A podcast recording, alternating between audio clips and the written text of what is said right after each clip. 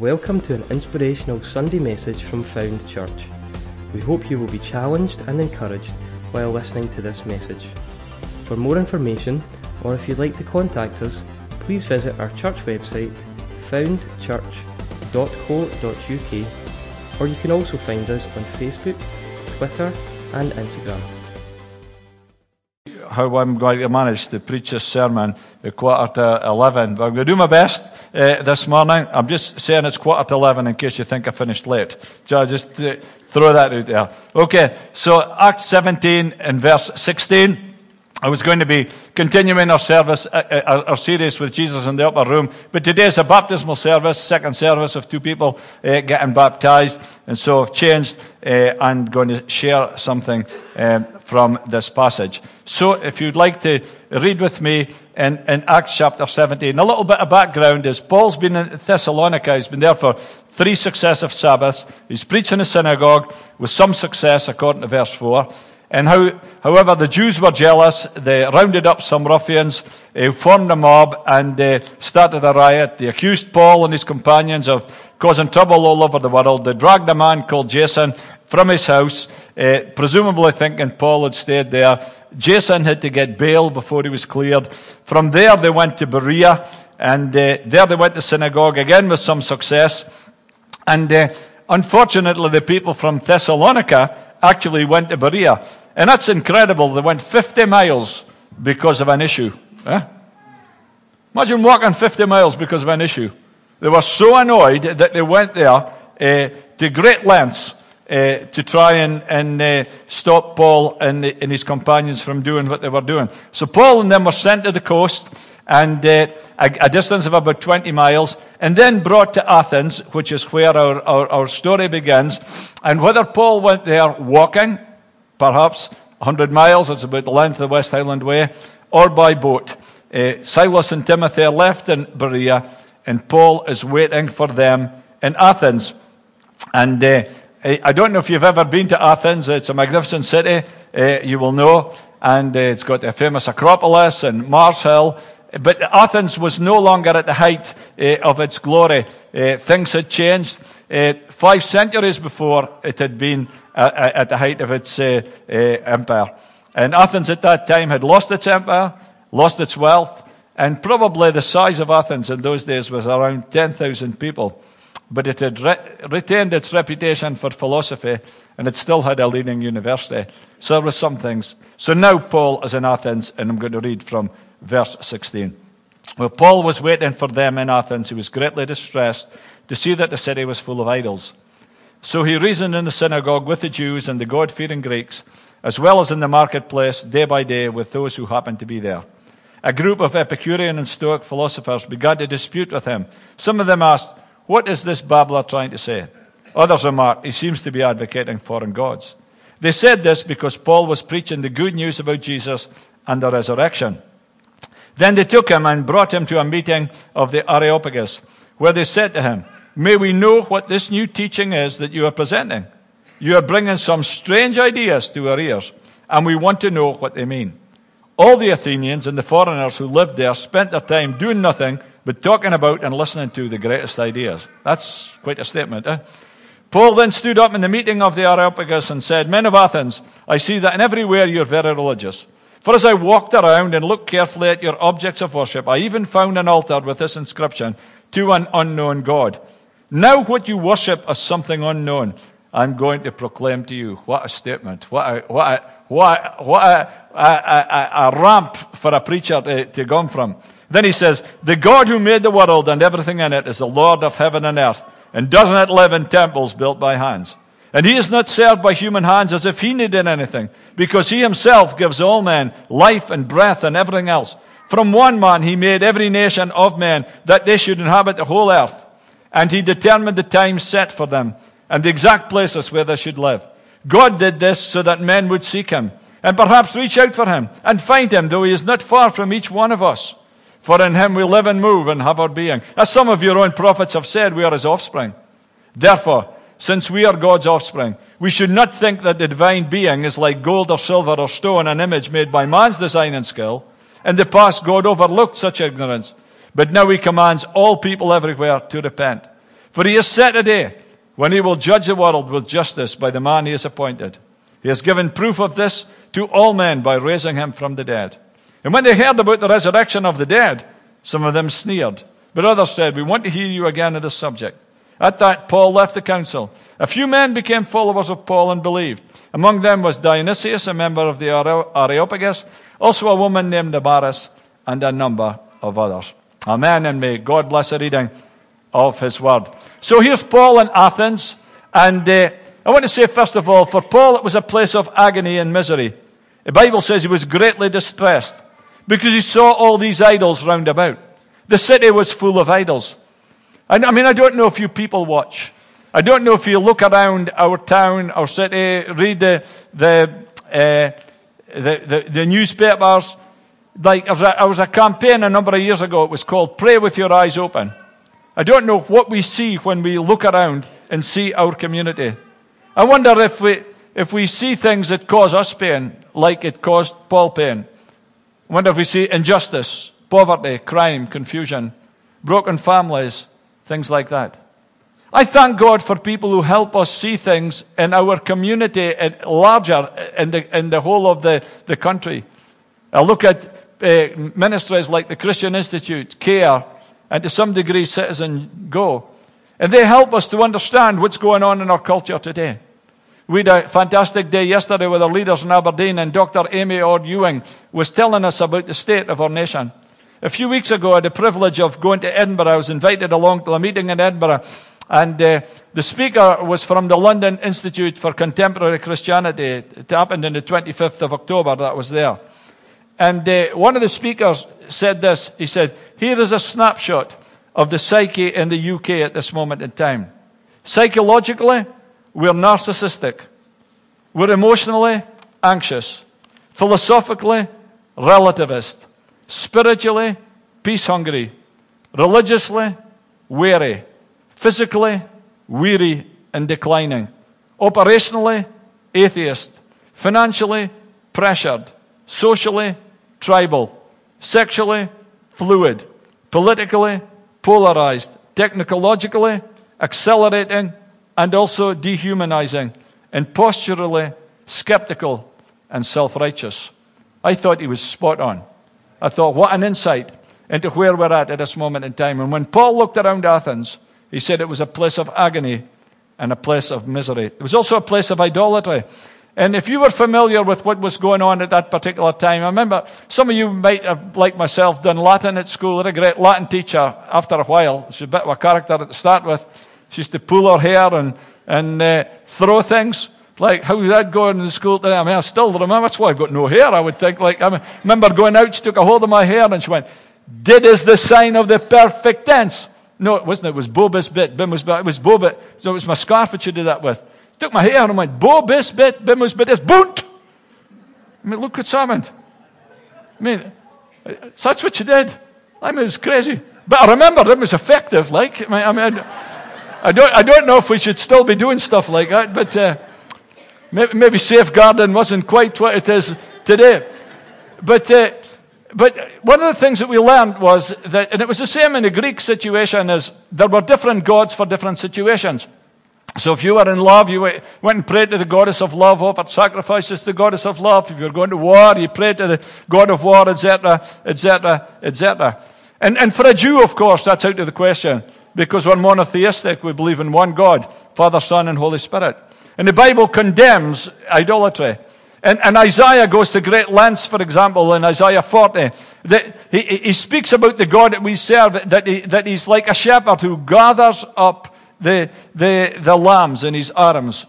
It's a huge difference between the God that we serve and idols.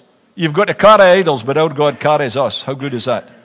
And verse twelve in, in Isaiah forty speaks about the creative power, the majesty, and the wisdom of God. And it says that Lebanon, with all its cedars and with all its animals, and, and, and, is not sufficient to sacrifice to our God. And then he says, to whom then will you compare God? What image will you compare him to? As for an idol, a craftsman casts it, and a goldsmith overlaid it with gold and fashioned silver chains for it. A man too poor to present such an offering selects wood that will not rot. He looks for a skilled craftsman, sets up an idol that will not topple. And so he goes on. And he speaks about the fallacy of setting up idols. And if you think that's something of the past, there's a number of years ago, I had the privilege of, of visiting India. And, and, and, and to my amazement, I found that there are three hundred thirty million gods in, in, in, uh, in India. And you would go down street corners and there are little uh, places that, where, where offerings were made and, and stuff like that. And I remember being there during a particular festival. And, and the drums were beaten at night, and, and, and it was oppressive. It was it was it was really, really dark. And and, and that goes on in, in our world today. And when it went back in those days of Paul, it, it was a, it was a place of idolatry with all these different gods. It was also a place of opportunity. Because despite his agony and despite the idolatry, it led Paul to do something about it. So he reasoned. He wasn't afraid of the culture of the day. He took on the culture of the day. And all my family will be very wary now, wondering what I'm going to say next. But it's okay, you can take a chill pill, it's all right. But uh, despite the fact that he had to leave Berea because of opposition, he was not going to compromise what he believed or water down his beliefs. He reasoned in the synagogue. He reasoned in the marketplace and the agora of the day. And, and uh, the gospel had to go out into all these places. So so he took it as a place of opportunity. And he took it on, head on. And uh, today, the gospel needs to go out. It does, it, the gospel is just not for every single person who comes to church. It's for people who don't come to church. So we've got to build a bridge. It, it, it reaches out to, to, to those who do not know uh, the Lord. I believe God's got a message today for the religious community in Scotland. And Jim Cymbala summarized that, Cymbala summarized that very, very well recently when I went to hear him uh, through in, in, uh, in Cumbernauld. He says that he believes there's a, a mandate to the church in Scotland today to preach the word, to proclaim the gospel, and to pray. And to that I say amen. Three of you said amen as well, but there you go, that's what I believe. And notice he did it day after day. That shows it was a conviction. It wasn't a convenience thing. It was part of his D N A. It was part of his value system. Well, it was also a place of controversy because a group of Epicurean and Stoic philosophers began to dispute with him. So who were the Epicureans and who were the Stoics? Well, the Epicureans believed that pleasure was the chief goal. And the Stoics emphasized man's rational abilities and individual self-sufficiency. And they called him a babbler, which is an interesting word. It's a word for birds picking up grain. It's a word for scrap collectors picking up junk. It's a, it's a word for people who read other people's philosophy, don't really understand it, and then trot it out to other people. And it's a word for ne'er-do-wells. You understand what that is, Alec? Okay. I'm not calling you one, like, because I believe you're a great guy, like, but you, but you understand what that means. Brilliant. Love it. But, but it's, it's a, it, it, so it was an insulting term. They didn't understand his message. What is this babbler trying to say? And you know, friends, I think one of the challenges for us, uh, living when we live today, is to understand what our culture thinks so that we can minister to the culture in the right way. That we don't change the gospel, because the gospel cannot change. The gospel is the gospel. I was speaking to a man a couple of weeks ago at a, fun- at a football. I said, I've been to three funerals this week. He said, I've been to two Christian funerals and one non-Christian funeral. He says, there's a difference. And he, he offered this. He says, a difference between Christian funerals and non-Christian. Of course there is, because there's hope. Of course there is. And, but he says, the challenge might be today is what about, what about the churches, what about people now that are disconnected from the church? He says, how would they know how to get in contact with a minister? It, it, it struck me, it, it challenged me. I thought, what a challenge, eh? What a challenge. So we could be the bridge, could we? We could be the bridge into the situation. So we should not assume what's going on in our, our, in our nation. At our pastoral meeting, we have one every Monday morning over Zoom, and talk about the weekend and what we could do better and, what, and different things. And, and we're talking about how, how, we, how we build up our families in the church. It's a big challenge uh, to us, so that we can then help and be a model and a light to those outside. Society's changed massively. I remember going to a, a, a, a chaplain's uh, conference uh, uh, eight years ago, and, and I wrote down some notes, uh, and, and the guy was speaking about how much uh, our country had changed in, in, in recent years, beginning in the nineteen fifties, and he took that as a starting point, as a base point, and he says Sunday school diff- attendance was over fifty percent and is now four percent. That's what he said eight years ago. The starting point's different, isn't it? How you minister to people. The people have a knowledge and an understanding. If there's fifty percent going along the church, they know some stuff. But if there's only four, they don't really know much about it. Like, and, and when chaplaincy began in the nineteen eighties, he was saying there was so many young people a, a year were, were leaving the, the, the church. And he went on to speak about other things. The word homophobia was first used in nineteen eighty-one in the Times. He, he speaks about uh, the first purpose-built mosque was in Woking in the nineteenth century, and the second in the nineteen twenties, and by the nineteen eighties, there were still just a handful. And then he spoke about V H S and Betamax, which some folk here will not have a clue about, but there were there were recorders. It was how you recorded your, your, your T V things. But but think about it then, and I was just thinking, that was a leap, but to where we're at now, A I, gender, sexuality issues, wokeism. I mean, things are, are changing dramatically, aren't they, in our nation? And I love to pay attention to trends. And uh, I was really interested in, in, in a podcast I was listening to recently. And, and, and what, what interested me was the fact that new atheism has gone into decline. I was encouraged by that. Stephen and I are both encouraged by that. I hope we'll all be encouraged by that, that new atheism has gone into decline. And that people are more open to things spiritually. And I had written this down, and Doctor Amy Orr-Ewing said exactly the same thing. I'm not claiming to be Amy Orr-Ewing, but, but, but I'm realizing what's going on in our nation, that people are more open to spirituality than they're. I'm not saying they're open to the gospel. I'm not saying revival, although I believe that there's a start of a move of God in our nation, and I've got reasons for believing that. But they misunderstood what he was proclaiming. This other says he seems to be advocating foreign gods because he was preaching about the good news in G- of Jesus and the resurrection. And the Greek word for resurrection is anastasis. And, and, and so as a, a result of that, they thought that was another god. It also became a place of curiosity. So they took him and they invited him to this council, the Areopagus, which was the council of Aria, uh, sorry, Ares, the god of thunder and war. And apparently it first met for murder trials, but now it was the chief judicial body uh, of the city. It met to exercise jurisdiction in matters such as re- religion and education. And then it became a place of clarity. And he begins with that great text that I see you had a statue to an unknown God, but I want to declare to you what that unknown God. I thought, what a great line for a preacher. I just love his courage, do you? Love his courage. He stands up there in front of these people. I love his connection.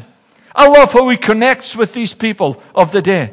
You know, if it's people say we should have our Bible in one hand and read the paper in another, and, and Jesus connected with people. He connected with people all the time. And we can learn from Jesus. We need to learn from Jesus. And, and he, he begins by commending them. You know, he could, he could have begun by condemning them for their idolatry. I've just mentioned what it was like. He could have begun that way. He could have begun by quoting a whole dose of scriptures at them. But you know what he did? He found common ground. He, he understood where they were coming from. And, and, and he, he, he used their, he used their own poets to, to, to tell a story. It's incredible what he did here. You know, we, I think we need to, to see every single person that we come across in life as a person for whom Christ died. And, and, and Phil Yancey, in his book Vanishing Grace, he says that it makes a huge difference whether I treat a non-believer as someone who is wrong rather than someone who is on the way but lost. I like that. And, and, and, and I, I can think back to some of the things that I've said and some of the ways I've said it, and, and, and actually I'm very sh- ashamed to admit that, it, that I've been arrogant in days gone past. I'm right and you're wrong. And Cyril Gorgeson says, having spent time understanding their religious and philosophical beliefs, he begins his message by finding a bridge to their, to their idolatry with the unknown God. But he goes on to say, if you're going to build a bridge with people, you need to start building it at their end. So he, he, he takes their poets. And one other commentator says it's like he baptizes them and, and uses them. And then he makes this declaration, God is a creator. Hallelujah. I thank God that, I, that, I'm, that I'm not just a blob that crawled out of somewhere from nothing. But I thank God that I'm made in the image of God, and so are you. The heavens declare the glory of God. It, it says that the heavens show His divine power in nature. And basically we have two options, chance or a creator. That the, the, the universe arose out of nothingness during the Big Bang, which means that nothing must have somehow turned into something. Or, it, or design points to a designer. And creation points to a creator. And he goes on to speak about how the God is the Lord and Sustainer, the Lord of heaven and earth. He doesn't live in temples built by hand. This building is not the church. We are the church. And then it's God as director. And this is a profound verse. I love this verse. One of my favorite verses, Acts seventeen twenty-six. That from one man he made every every nation. And, and, and it goes on to say, he determined the exact times, exact places we should live in a time. Hey, you are alive for such a time as this. That's a wonderful thing to know that. Brings lots of reassurance eh, into my mind. And, and, and so, so he's, he's telling them about their lostness, and he's, and he's, he's telling them about a God who wants to be found. And a God who's looking for them, which is wonderful, like a lost, like a good shepherd lo- looking for the lost sheep. And he invites us to seek him. You know, if you were to Google, why are we here? You would get somewhere like six hundred forty million results in less than half a second. Ranging from the philosophical to the cynical and quoting Monty Python and The Simpsons. These great theologians of our day. But we're, we're here because God purposed that we would be here. And like Esther of old, we've come to the kingdom for such a time as this. So he tells them who God is. Wonderful. And Google had a very popular quote some time ago. It says, philosophy is like being in a dark room and looking for a black cat. Metaphysics is like being in a dark room and looking for a black cat that isn't there. Theology is like being in a dark room and looking for a black cat that isn't there and shouting, I found it. And science is like being in a dark room and looking for a black cat using a flashlight. And the, and the, the comparison from that is science has got it right and, and, and, and, uh, and theology's got it wrong. But I tell you, that's not true. It's not true at all. The theology is the queen of the sciences. I believe that with all my heart. And so science might, might, might answer some of the questions, but it doesn't answer the why, does it?